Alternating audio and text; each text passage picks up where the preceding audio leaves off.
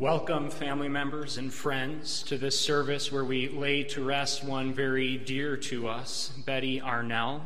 And as we come to this service, as we come with grief and heavy hearts, we also come to receive and hear words of hope, hope that only God's word can provide. In Philippians 1:21, the apostle Paul makes a very bold statement, a statement that this world would find incredible to believe, in fact could not believe, and yet for God's people, this is a statement of hope. Philippians 1:21, Paul says, "For me to live is Christ, and to die is gain." The gospel is full of such words, words that reverse the typical understanding of what would be gaining and losing in this world. You see, to our hearts and how we live, it seems nothing but loss to face the end of life nothing but loss to lay a dear one to rest. Yet we see in it the truth that for a believer, for one who is in Christ's hands, it truly is the best thing that one can receive to leave and depart. That is why Paul says, to die is gain. And the only reason he would continue to live would be for the glory of God. And we can say for our dear sister Betty that in her faith she gains. And though we may be here to mourn, and in fact do mourn, we acknowledge that hope that for her this is not a loss. It is a loss to us and gain for her. On behalf of the congregation of Faith URC, on all present here or those who could not make it, we express our deepest sympathies and sorrow to your family, to you, Roland, and all as you have come here to lay your loved one to rest. Let us open in prayer.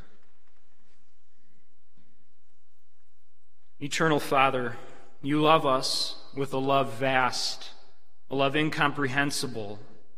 Help us to hear your words of eternal life. May they bring comfort to those here who mourn and hurt at Betty's passing. But also let us rejoice in the grand reversal of the gospel that for those who have placed their trust in you, actually there is a gain when this earthly life comes to an end. Lift up those here who experience this pain and suffering and must continue on in the service of the Lord, but let them begin to share in the gain of eternal life in the form of the hope and comfort that your, your word brings to those in darkness and distress. Shine your light and the peace of your presence through our Lord and Savior, Jesus Christ. Be near here, we pray, in your great name. Amen. At this time, we will hear the reading of scriptures and memories of Betty's life from the family.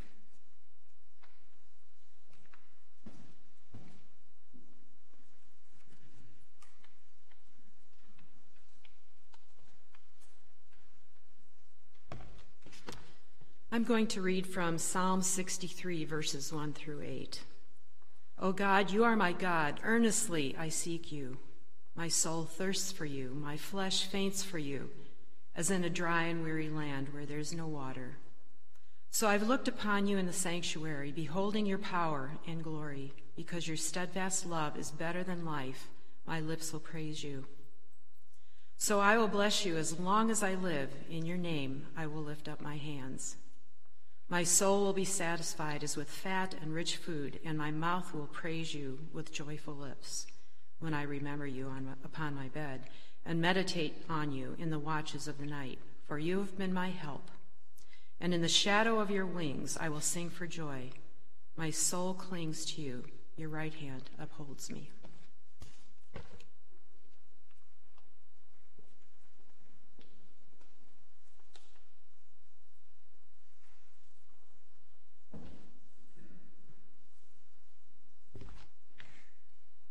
So every summer growing up, all of us cousins would converge on Culver, Indiana, at Grandma and Papa's house there to spend uh, the 4th of July and get together and have fun for better and worse.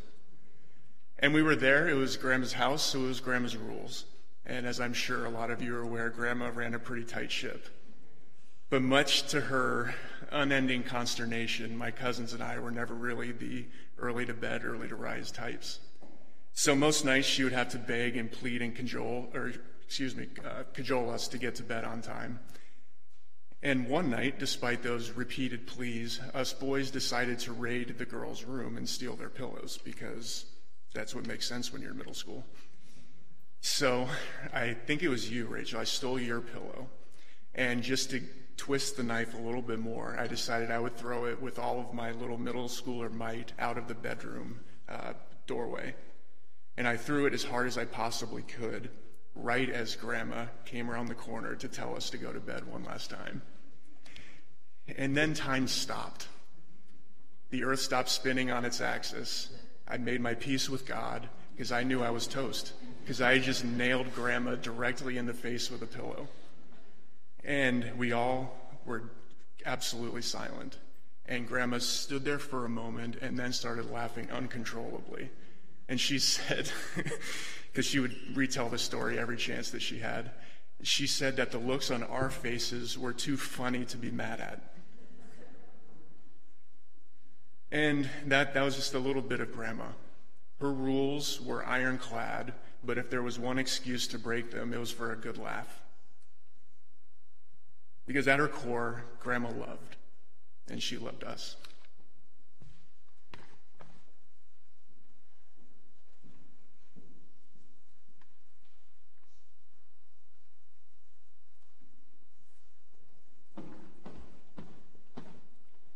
I will be reading from Ecclesiastes 3, verses 1 through 8.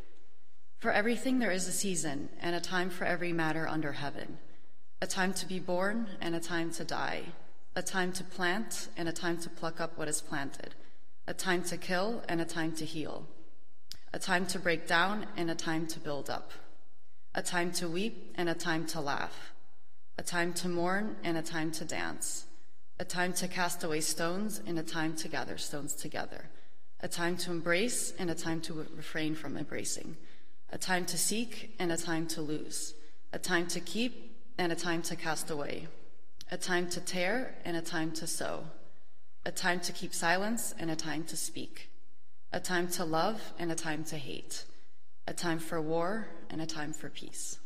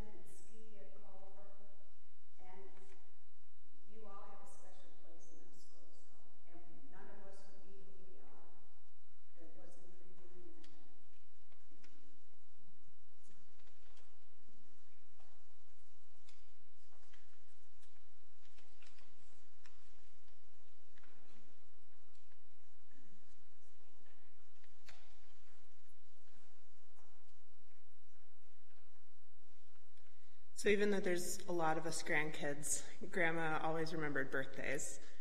Um, and we would each on our birthdays always get a phone call where she's coaching Papa through harmonies to sing happy birthday to us.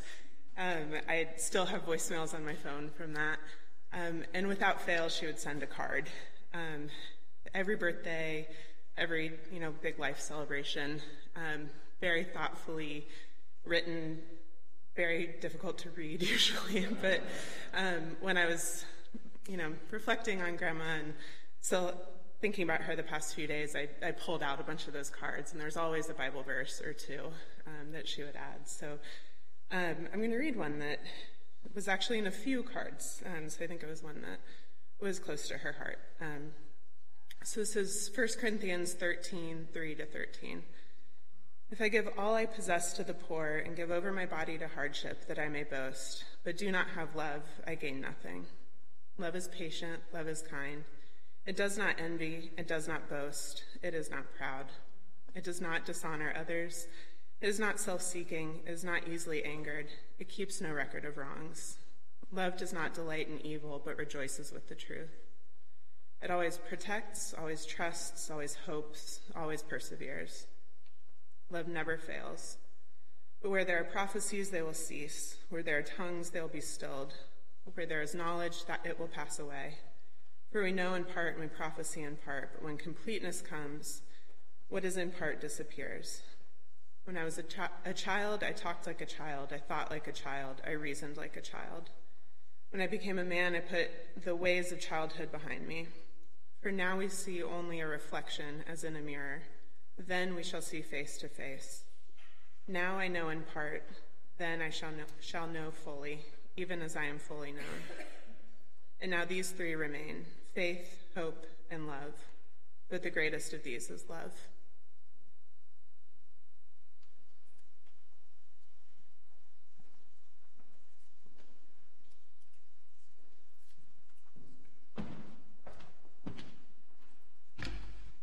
Um, for the purposes of clarity for the story, Betty was Oma to me and my siblings. So uh, when I was seven, uh, one of my earliest memories of Oma was when I was seven, and she came out to Europe to take care of me and my siblings for a few weeks. And uh, at that time, I was, for some inexplicable reason, a Boy Scout for about a year. And we had one of those uh, boxcar derbies where you race these little uh, wooden cars down a ramp. And uh, she helped me prepare for that. I was supremely confident in my abilities to win this race. Um, but uh, the kind of confidence you only get when you're in a bubble operating by yourself. And uh, basically, I worked so incredibly hard uh, and was so ready to just absolutely kill it at this race. But uh, back in the early 90s, at the age of seven, without the internet, you're only as good as your dad when it comes to these uh, races, and uh, I, I, came in dead last. And I was absolutely crushed at that point. Um, absolutely crushed. And I managed to hold it together until I got to the parking lot. And Oma, it was her responsibility, I guess, at that point to really console me. And I was literally bawling my eyes out.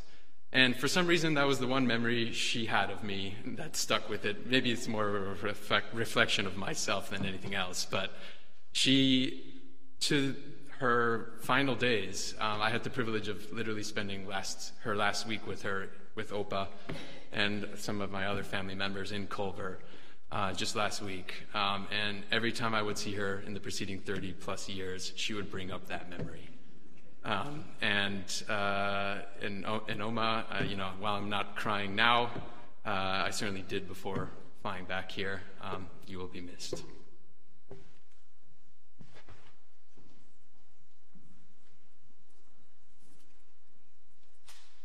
Hi, everyone. My name is Marshall. I am Grandma Betty's grandson. I know many of you. Nice to see so many faces here to celebrate her life today.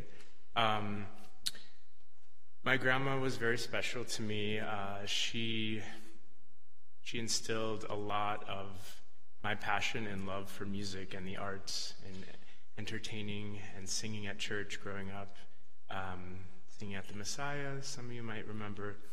And she was always my number one, number two, aside from mom, of course, cheerleader. And well, all the cousins at the cousins camp in Culver were telling me to hush. She told me to keep going. And to their dismay, um, that kind of pushed me to study music and um, really understand, um, yeah, music and singing. And um, I will forever be grateful to you, Grandma.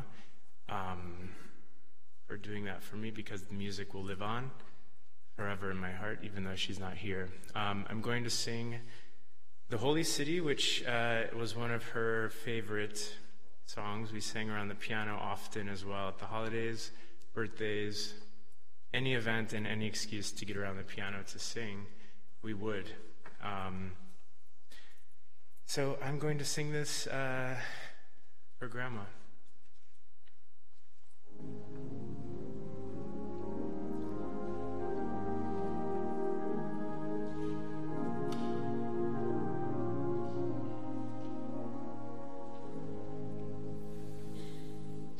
Last night I lay asleeping, there came a dream so fair. I stood in old Jerusalem beside the temple there. I heard the children singing, and ever as they sang, Methought the voice of angels from heaven in answering. Methought the voice of angels from heaven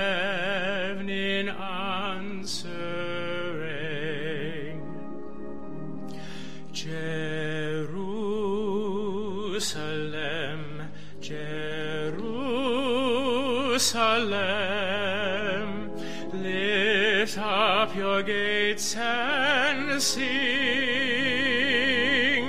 Hosanna in the highest,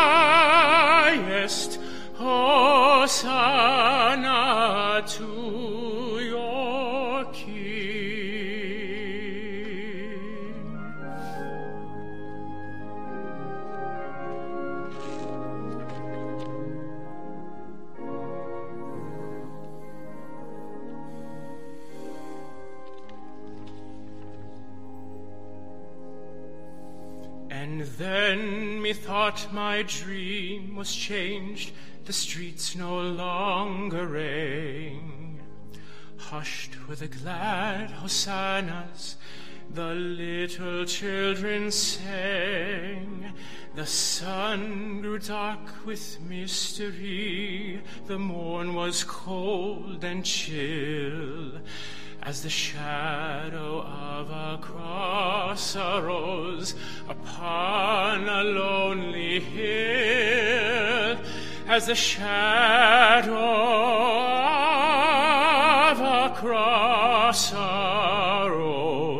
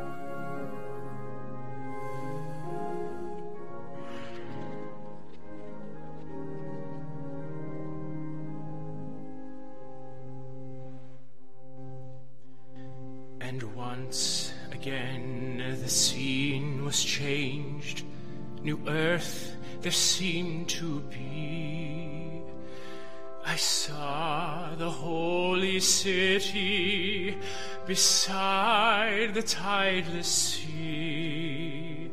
The light of God was on its streets. The gates were open wide, and all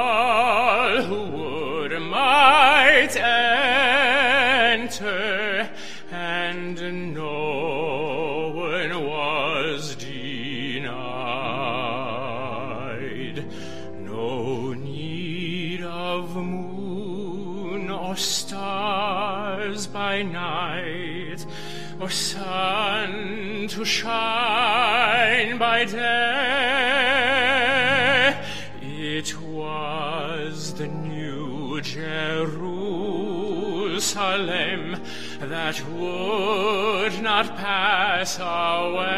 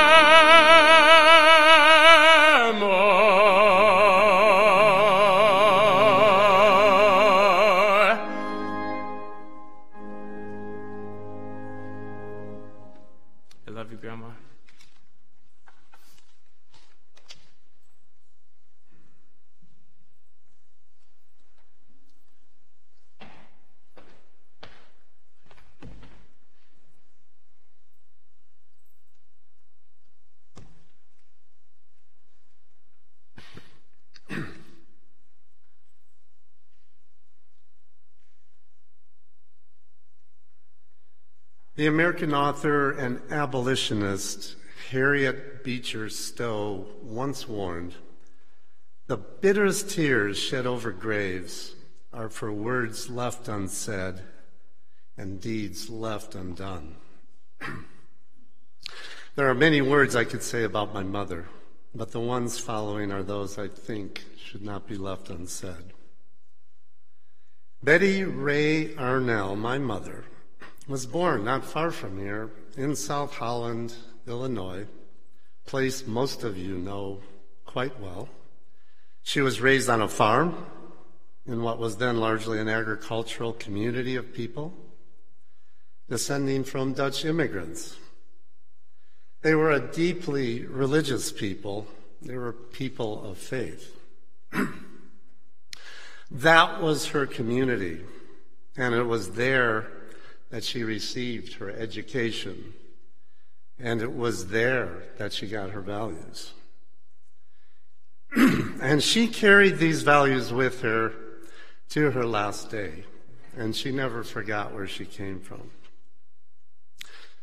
Growing up, my mother was an extremely attractive woman. According to Ike DeGraff, he told me my mother and her sister Doris were the two best looking women in South Holland when he grew up. He said they were the catch of South Holland. And Dad, Ike also told me that he could never understand how an outsider like you beat out all those Dutch boys and got my mom's attention. I can tell you that because Ike's now passed on. my mother had a great appreciation and love of music. She was a talented pianist, an alto vocalist. As a young woman growing up in South Holland, she sang duets with her father, my grandfather, Gilbert Van Dre. And they sang together in churches and at weddings and at funerals. She was a founding member of the Calvary Quartet that sang in many churches in the area for many years. Roger Triemstra included a clipping in his recent book that noted that my mother sang at Roger and Jerry's wedding. And she later sang at the Illiana Community Chorale, directed under David Boersma in the 80s. And she continued to sing in the Illiana Oratorio Society's Messiah performance every year, well into her later years, only stopping just a few years before the pandemic. And despite her south of Chicago rural upbringing, she made great efforts to introduce all of her children to music, exposing us to high cultural events. I remember she would take us to things like, like bringing us to a Van Cliburn piano concert, or to hear the Vienna Choir Boys sing, or taking us to performances uh, downtown Chicago of the Nutcracker Ballet. Sadly, none of these had any effect on my musical tastes, and I later bought an electric guitar and played heavy metal, and I still play in an 80s metal cover band. Nevertheless, my mother passed down her talent and love of music to her extended family, which includes several gifted singers, pianists, guitarists, and a drummer, and some of them are performing for you today and have performed. My mother obtained a teaching certificate at Calvin College in Grand Rapids, Michigan, and she taught grade school at Lansing Christian School as a single woman and during the early years of her marriage. She loved teaching, and we have heard stories from her former students about how much they enjoyed her teaching. In fact, only last week, a former student of hers, Marlene Van Proyen, who's actually sitting with us today, told my sister that she loved having my mother as a teacher, and she recalled that during her recesses, Mom used to play hymns on the school piano in the hallway, and Marlene loved listening in the hallway to this little mini concert. But my mother's life wasn't always an easy one, and she endured many hardships. She lived through the dark days of the Depression, she helped her father on his farm, getting up early in the mornings to work in the fields, pulling asparagus out of the ground, all, be, all, before going off to school in the morning. But the worst for her was burying her sister, my Aunt Doris, who tragically passed away at the young age of 34, leaving behind her husband and her three young daughters, Lisa, Ann, and Julia, Anne spoke a few minutes ago. I can tell you that Doris's death deeply and profoundly affected her. We cannot forget the pain of her loss. I don't know this for sure, but I think she thought about Doris regularly, maybe every single day. But if there's one thing I can say about my mother, is that she was born of an iron will, but her heart was devoted to God, and she was fiercely loyal to her family. My mother was a faithful and committed wife to my father throughout their marriage of 72 years. She raised me and my two sisters, and she did much of it in trying circumstances, often having to make do with little, especially when my father was starting his business. To save money, she sewed a lot. She made a lot of her clothes and my sister's clothes. She would sew Easter dresses for my sisters and for my cousins, Lisa, Anna, and Julia, so that they would all have a new Easter dress to wear to church on Easter morning. And my sister Mary remembers well how my mom taught her how to sew and she made beautiful dresses for her junior senior banquets at Illiana. And mom was always there for us and for all of our family in her own special way. And she had a heart of tenderness and was always willing and ready to sacrifice and care for her family. Following the death of my Aunt Doris, my mother looked after Doris's daughters, Lisa, Ann, and Julia, who are with us all today. And she did this for many years, each summer, bringing them to live with us during the school holidays, summer months, and in including them in our family life.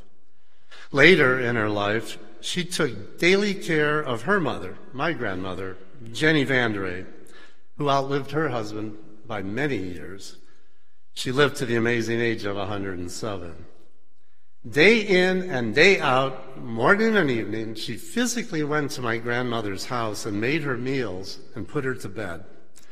I remember my mother telling me, my mother always took care of me when I was unable to care for myself, and now it's my turn to do the same for her. I guess when she said that, she, like all of us, could not have imagined my grandmother was going to live till 107. My mother loved her grandchildren, and she created many beautiful memories for my children and all of my nieces and nephews every summer at their lake house in Culver, Indiana. This became known, as you heard today, Cousins Camp, which created close bonds among her grandchildren that are lasting to this very day.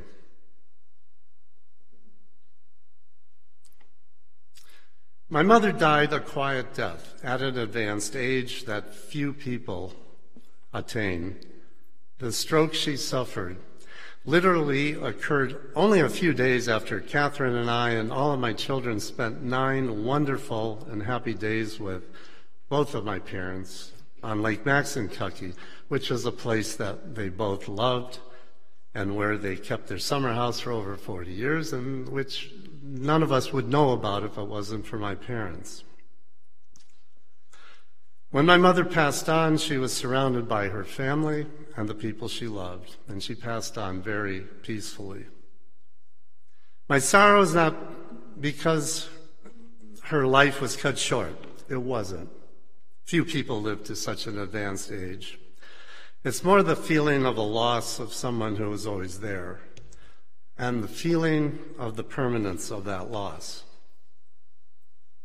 This reminds me of an old poem entitled At End. It's written by the American poet Louise Chandler Moulton. The poem suggests that if our love stays alive, nothing truly dies.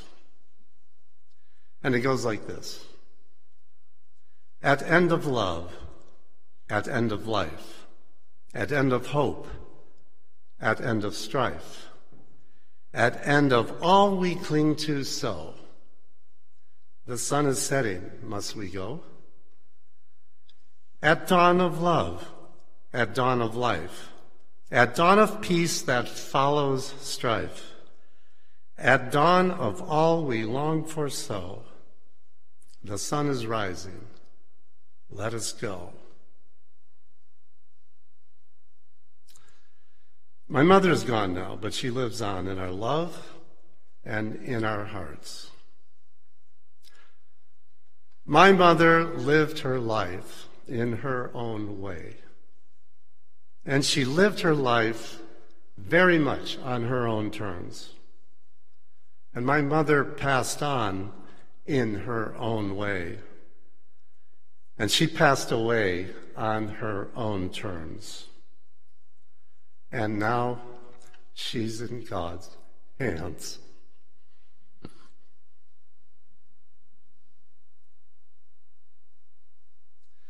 God bless you, Mom. Rest in peace.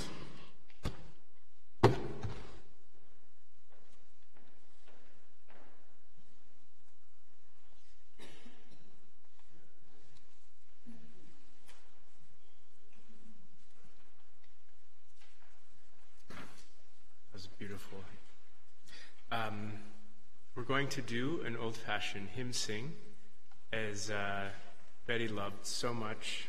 Um, we're going to start with uh, in your in your the insert in your program. Uh, it's going to start with "How Great Thou Art," um, and then we're going to kind of go to each song. I see a few Calvary members from back in the day, so I know she loved that. So if everyone maybe wants to stand up, if you can, that would be okay. Uh, if you want to stay seating, that's no problem. Um, but we're going to sing through these three. It's going to start with How Great Thou Art, then go to It Is Well With My Soul, and then we'll end with Crown Him with Many Crowns.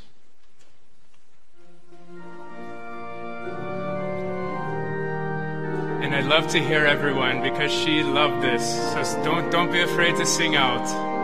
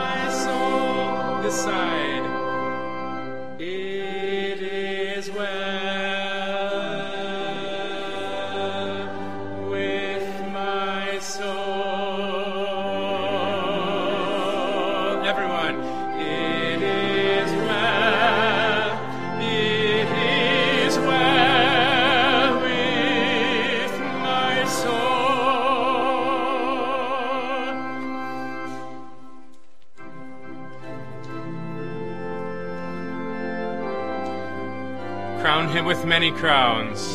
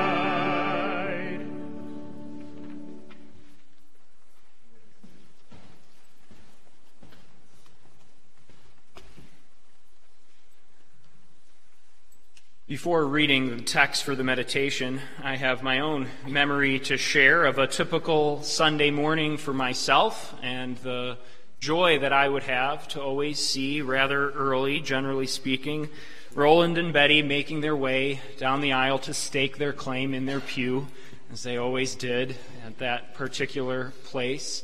And as well, the joyful memory I would have after the service, I'd be shaking hands in the back and waiting to receive them. And Betty would always make some sort of comment about how she was getting there. It may be slow, but she'd get there. And I always would say, Yes, you have. You've made it. Little did I know that something that I experienced on some Sunday and a regular occurrence would also be true of her eternal life. That she was making it, she was on her way, and yes, indeed, in faith, would make it home. This church was very special to Betty and Roland, and they to us. The family communicated this to me in their remarks how much they valued coming here, how much Betty and Roland did, how much they appreciated as well the way that this church has had received them and the peace of mind that that gave the family. I don't say that to pat either the church on their backs or even really Betty either, rather to point to the truth of what is the faith, to point to the truth of what is what matters in life itself, what is the bond that unites all of us, God's people, to Him, because that's really what was special about any church. That was really what was special and valued by Betty and us to them. With that communion and fellowship that they shared with us of our love for them, the family asked me to provide a meditation on 1 Corinthians 12, 12 through 20, which is a passage that describes the body of Christ as the illustration shows of a true body. 1 Corinthians 12, 12 and following. For just as the body is one and has many members, and all the members of the body, though many, are one body, so it is with Christ. For in one spirit we were all baptized into one body Jews or Greeks, slaves or free, and all were made to drink of one spirit. For the body does not consist of one member, but of many. If the foot should say, Because I am not a hand, I do not belong to the body, that would not make it any less a part of the body. And if the ear should say, Because I am not an eye, I do not belong to the body, that would not make it any less a part of the body. If the whole body were an eye, where would be the sense of hearing? If the whole body were an ear, where would be the sense of smell? But as it is, God arranged the members in the body, each one of them as He chose. If all were a single member, where would the body be? As it is, there are many parts, yet one body. That's where that text ends, describing the way that God's people are one body. Later in that chapter, it would say how when one member suffers, so do we all suffer together. And, and by implication, then, when one member grieves, we would all grieve together. And that's where you see how well such a text fits to this moment and to this service. We can truly rejoice with one of our members dearly departed. And in that we do rejoice. What, what better thing could we wish for one of our members, one so connected to us, than that she would be in eternal bliss? And yet we also have members who grieve, and thus we all grieve with them. See, what this text is really getting at is the depth of the relationship that a believer has with Christ and with his people. And that's the, the only relationship that really matters. This is the way in which we are to live. What does matter? We can ask ourselves, and in the face of, of death itself, we ask what really matters to life. And we take stock of that eternal question what was the purpose? What was the point of it all? You can be part of many things on this earth. We heard of many of the things that Betty was a part of. We have these ourselves. You can have common interests or hobbies. You can be part of associations and groups. In these ways, we have loose connections and loose bonds, but we also can say, would any of these things truly have mattered if the fundamentals weren't in place? Would any of those bonds, I could say it this way, connect and endure past the grave? And the answer is no. There's no bond on this earth that we could form with one another or something else that will endure beyond the grave except one. And that's the one made with Christ. And if made with Christ, made with his people. That's what really matters in anyone's life. And we rejoice in the faith of Betty that this is where she placed and confessed her faith in Jesus Christ, and so could enjoy the blessings of his people. What is the, the blessings? Did she take great joy in being a wife, a mother, a grandmother? Certainly, when I would visit her, I would hear all wonderful stories about all of her kids and grandkids and great grandkids, and she would update me and show me pictures. Obviously, this meant a lot to her, and rightfully so. But again, I would say all of that would be nothing but a source of grief for us now, were not what God's Word says, were not for the hope that we have. That's the richness of Christ's body. That's the richness of what a confession of faith and what Betty was a part of. Now, all these things do matter.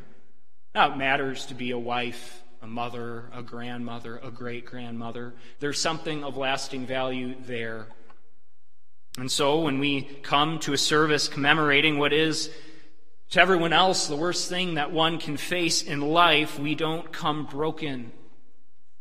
And we don't come wailing even though we come in grief and sorrow, there's an underlying message of hope, and that hope is not the long life she lived. What an empty hope to those who don't have Christ. What an empty, empty hope that would be that she had a long life for, for merely it to come to an end. But her hope, our hope, is something so much greater than that, that it wasn't into her 90s and then it. It continues continues for all time. That is the message of the gospel. God's word answers the question of what does life matter apart from this gospel hope. We heard earlier, earlier a passage from Ecclesiastes. Ecclesiastes goes through that question to ask, is life of any meaning? And this author of Ecclesiastes asks, Is work what matters? No, he says it is vain. Is making money what matters? No, he says it is vain. Even is family what matters? No, it is as well vain if it is not lived for God. But see then, see the, the flip of the message of Ecclesiastes then is this. If all else is, is vain, lived apart from God, all else is gain, lived for God. The Bible is clear of our hope in death. It does not lie in how good we are on this earth, even what we read from 1 Corinthians 12. It's not our good works that can keep us a part of that bond, that union with each other or with Christ. We don't stay in. If we can muster up enough of what we've done, we stay in on a confession confession that Betty made, a confession that we are we would do well to make as well that as we approach the end, as we approach our end, we would come with this one confession I come to God through Jesus and through Him alone. Nothing else I bring, save to His cross I cling. It's those words that make us confident enough to utter a rather bold statement as well. We began the service with a bold statement that death for a believer is gain. Here's another in God's Word, one that we can dare to utter even as we have the dear body of our loved one in our midst. Even when we feel the sting of death, we can say this Where, O death, is your sting? Where, O death, is your sting? It's, it's a bit of a an arrogant response. I don't mean that in a bad way, actually. I almost mean that in a good way. It's a response to death with a chin raised high, to acknowledge a hurt, to acknowledge a sting, but to say as well, where is it? In Christ, we succeed. As we think of Betty's life, we should think about her only hope and ours as well, and it is in that hope that will see us see her again, but even more to see the Savior again. That is the purpose of any of our lives. Earlier, Mary had read from Psalm 63. I want to read just the first four verses of that again, as it describes what life before God is, desiring Him. O God, you are my God. Earnestly I seek you. My soul thirsts for you. My flesh faints for you as in a dry and weary land where there is no water. So I have looked upon you in the sanctuary, beholding your power and glory, because your steadfast love is better than life. My lips will praise you. So I will bless you as long as I live. In your name I will lift up my hands. Well, for those who make that confession, or our dear loved one here, that thirsting, that, that desiring for God, you know, is, is being satisfied in a way we could never know or understand. And that is the hope. That's where we direct our attention to, even with souring hearts, there's that thread of joy in a confession that transcends death. I leave us with that hope that Betty confessed until the end, and what a joy we can have to remember her life in that truth. Let's bow in prayer. Lord God, we listen to your word and we rejoice even now in a time of sadness. We pray always and we thank you in all circumstances, even in the pain of death. We seek to bring you this glory and ask that it would be pleasant in your eyes. We ask that you would place your blessing on the family, and we pray that you would bless them and keep them, that you would make your face to shine upon them and be gracious to them, that you would lift your countenance upon them and give them peace. Amen. This time we will not only hear, but participate in the hymn Jerusalem the Golden, which is in your handout. The first two verses will be sung by Jessica Contreras, and we will all stand and join her on verse 3.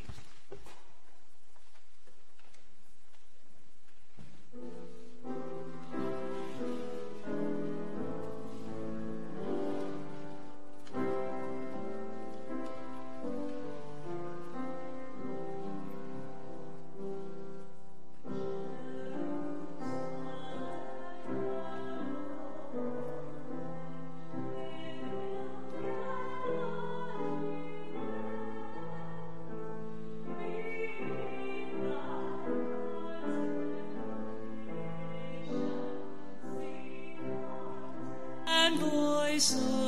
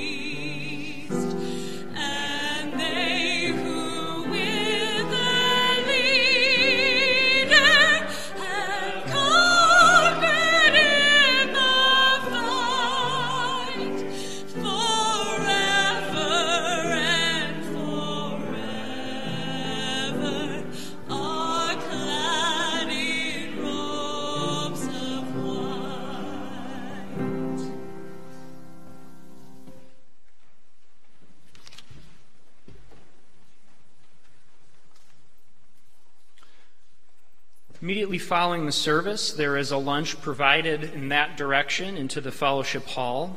And after the service, we will all remain seated for a closing piece of music played by Bill DeYoung on the organ. And after that, Tim Smits will come and dismiss us.